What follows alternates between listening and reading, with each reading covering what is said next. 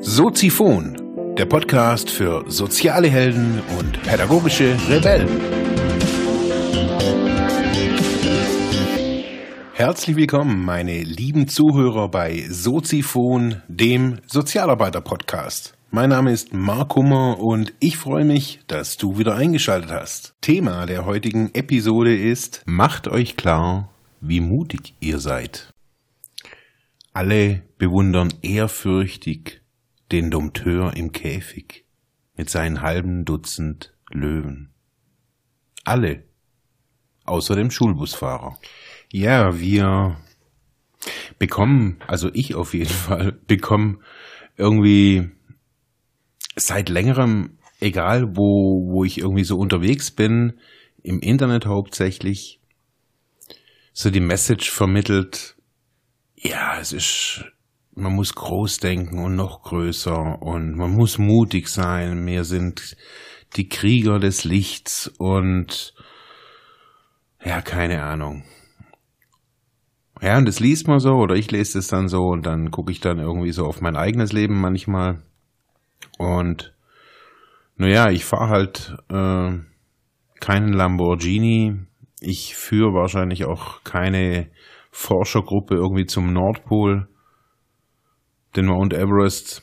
Naja, ich weiß auch nicht, ich bin jetzt nicht so der Klettertyp.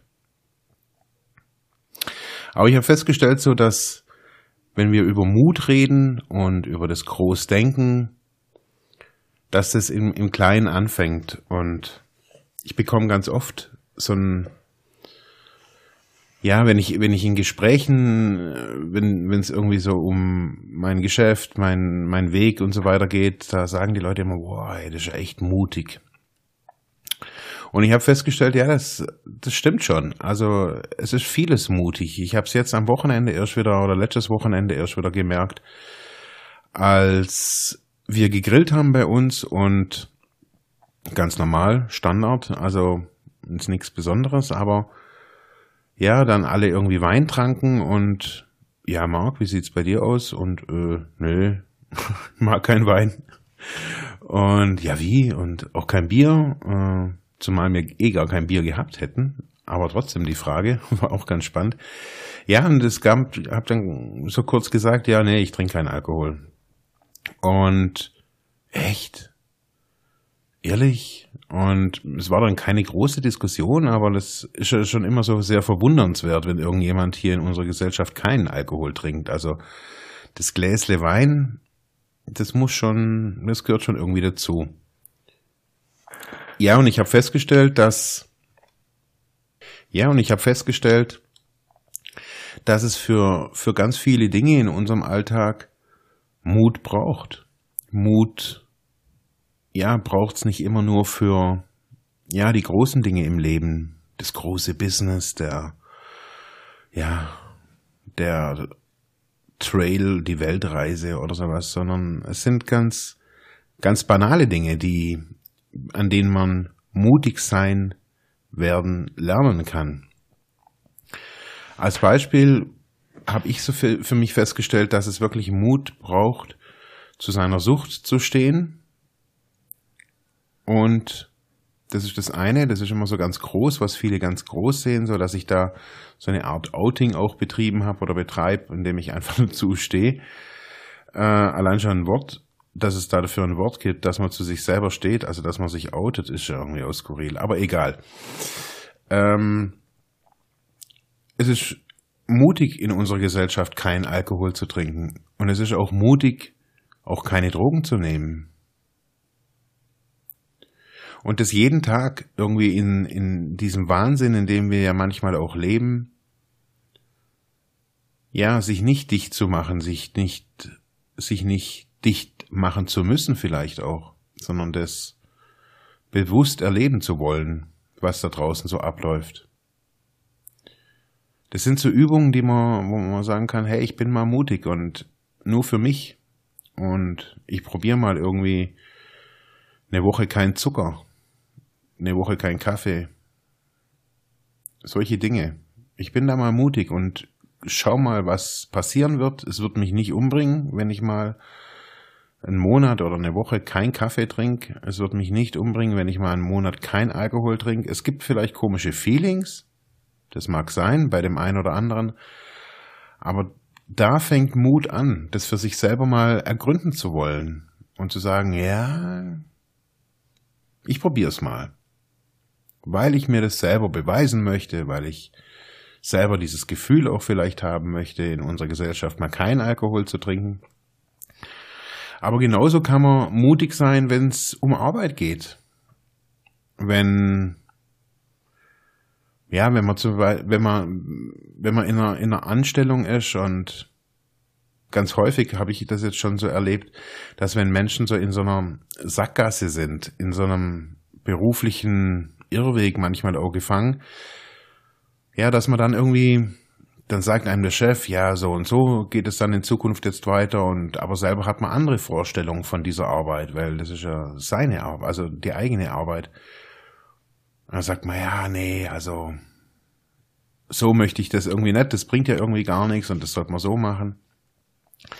Und da kann man auch schon Mut zeigen, indem man sich nicht wie oftmals von den Vorgesetzten einlullen lässt, nur weil sie die Vorgesetzten sind. Sondern dass man das vielleicht auch mal kritisch hinterfragt, was die da so wollen, und überlegt, was ist denn der ihre Intention, was wollen die denn überhaupt, wieso wollen die das überhaupt so? Also nur damit sie bestimmt haben, damit sie ihr, ihre, ihre Führungsposition irgendwie gerecht werden, indem man eben über andere oder vielleicht für andere auch entscheidet. Und da kann man Mut beweisen, indem man, indem man hinsteht und sagt, hey, das ist so nicht, das stimmt so nicht. Und diesen Mut, den lassen wir uns über die Jahre, besonders in Angestelltenverhältnissen, die nicht so glücklich sind, muss man sagen, lassen wir uns diesen Mut permanent leben, äh, nehmen. Wir lassen ihn uns, ja, klein machen, diesen Mut, bis er nicht mehr, fast gar nicht mehr existent ist. Bis mir schon unsicher zum Stempeln gehen, wow, darf ich jetzt die drei Minuten zu spät kommen, oder muss ich da schon irgendwie, buh, darf ich sagen, hey, ich möchte das so oder so, darf ich für, ja, den und den Arbeitgeber überhaupt, kann ich für den und den Arbeitgeber überhaupt arbeiten?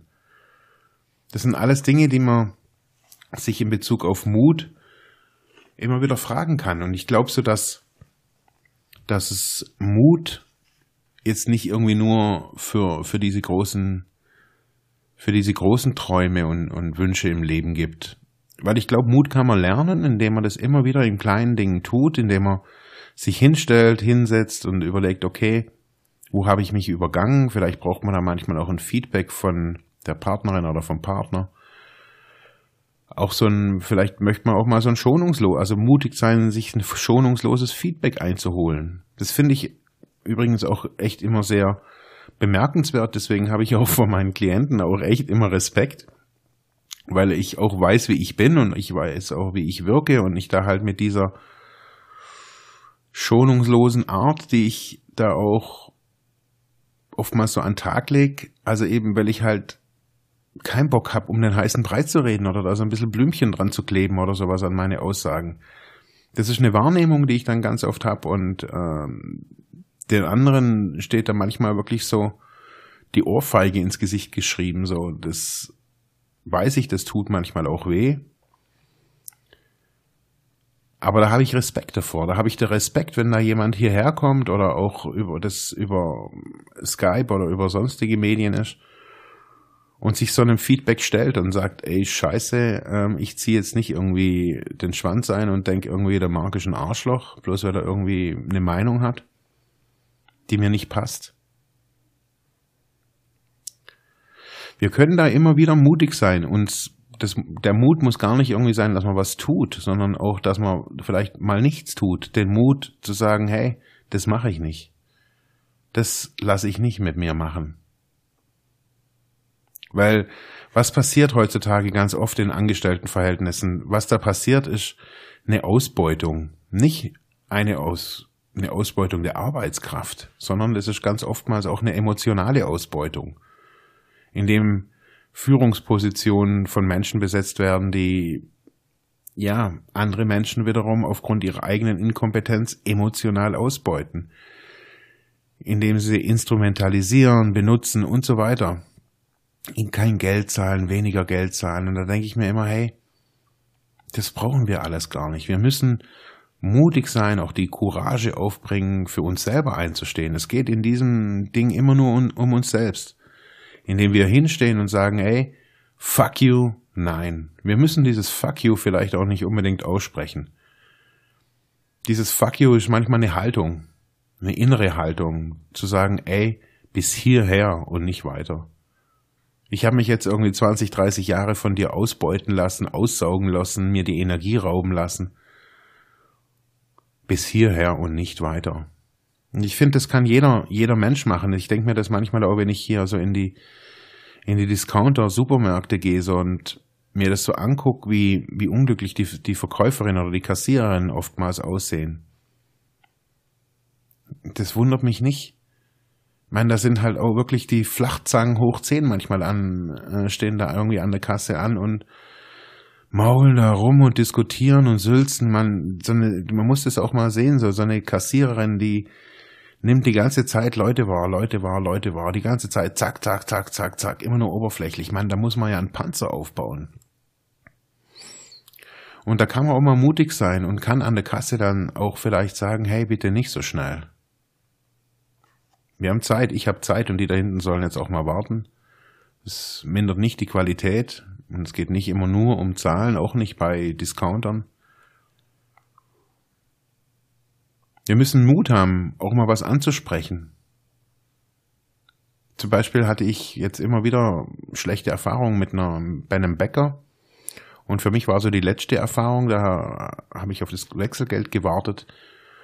Und die Verkäuferin hat die ganze Zeit irgendwie während dem Kassieren schon irgendwie rausgeguckt, was dann, wie denn jetzt, wie es denn jetzt anfängt mit Regnen da draußen und hat mir dann so quasi das Geld so aus wirklich zwanzig Zentimeter Entfernung in die Hand geworfen. Und habe ich gesagt, also geht's eigentlich noch? Und ja, sie war gerade abgelenkt und das sei gute Frau, also das ist ja kein Service, man. Okay, dann war's das halt mit uns als Bäcker. Als Bäckerei, das mag, man mag da immer oftmals denken, okay, hey, mein Weckle oder mein, mein Brot oder mein Ciabatta, das ist da irgendwie, das fliegt da nicht so ins Gewicht, aber man muss das einfach auch mal sagen und sagen, hey, das geht so nicht. Das hat eine Außenwirkung, die, die mein, mir geht das auch manchmal im, im Laden so, wenn die mir irgendwie das Zeugs irgendwie über, die, über, über diesen Scanner schieben so und dann irgendwie die Wurst irgendwie bei mir irgendwie in die Ecke werfen. Da denke ich mir mal, Alter, das ist ein Lebensmittel. Und das, da, muss, da kann man mutig sein und kann sagen, hey, ich mache es mir jetzt mal unbequem und ich mache mich vielleicht auch mal angreifbar oder sag, ey, gute Frau, das sind Lebensmittel. Ganz einfach. Und ich möchte nicht so behandelt werden. Ich will das Geld nicht wie irgendein Assi hingeschmissen kriegen. Das ist eine Haltung, eine innere Haltung, mutig zu sein.